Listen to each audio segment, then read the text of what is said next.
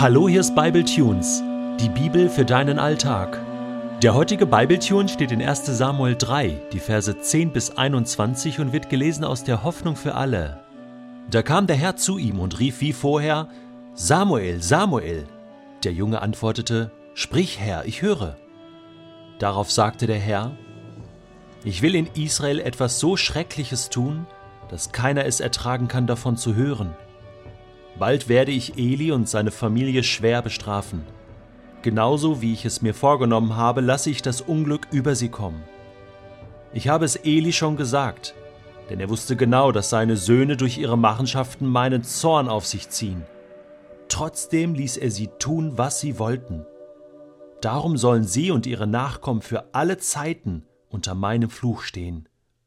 Ich habe geschworen, Weder durch Tieropfer noch durch andere Opfergaben sollen die Nachkommen Elis diese Schuld je wieder gutmachen können. Samuel blieb bis zum Morgen im Bett und öffnete dann wie gewohnt die Türen des Heiligtums.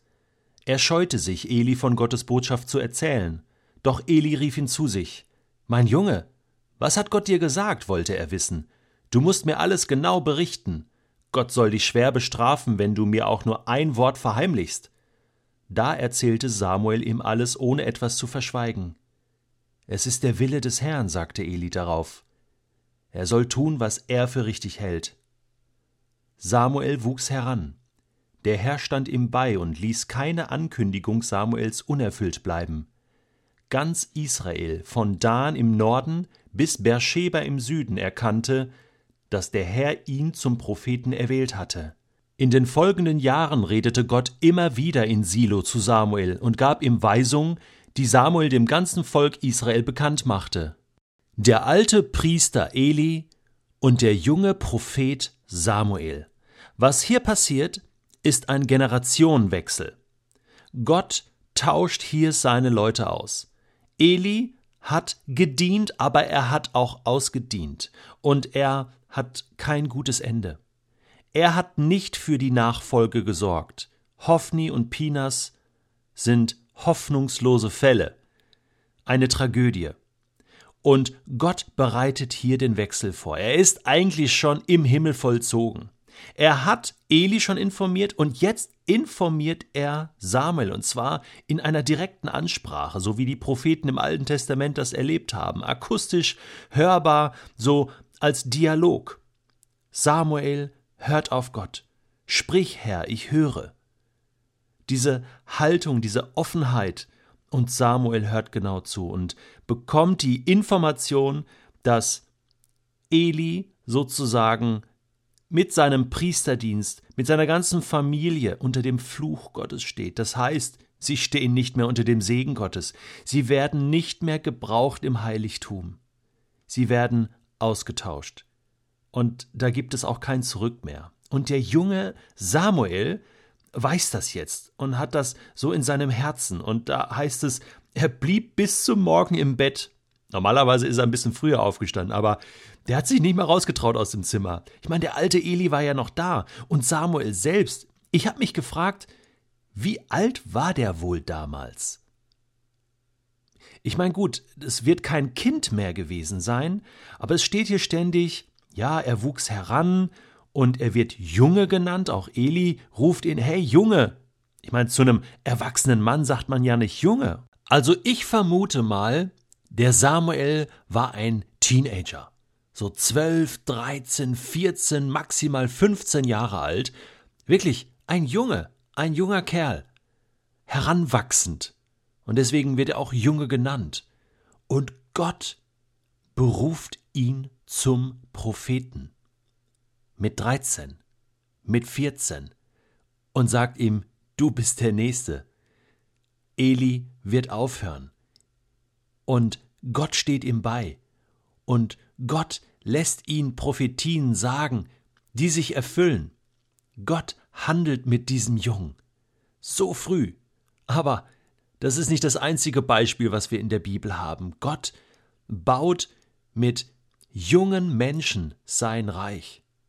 Da ist zum Beispiel der junge Josua, der den alten Mose ablöst und das Volk Israel in das verheißene Land führt. Da ist der junge Josia, der mit acht Jahren schon König in Israel wird. Da ist der junge Timotheus im Neuen Testament, der Gemeindeleiter wird. Da gibt es vorgeburtliche, pränatale Berufung, wie bei ja Jakob, ja, der erwählt wird im Mutterbauch, oder äh, Jeremia, der schon vor der Geburt erwählt wird zum Propheten und mit 23 Jahren, also verhältnismäßig jung, wirklich berufen wird zum Propheten. Und da gibt es Beispiele noch und noch. Johannes der Täufer auch im Mutterleib schon, ja, sozusagen erfüllt mit dem Heiligen Geist. Der kam schon, ja, mit dem Heiligen Geist zur Welt. Ich bin davon überzeugt, dass Gott wirklich ernst macht mit der jungen Generation.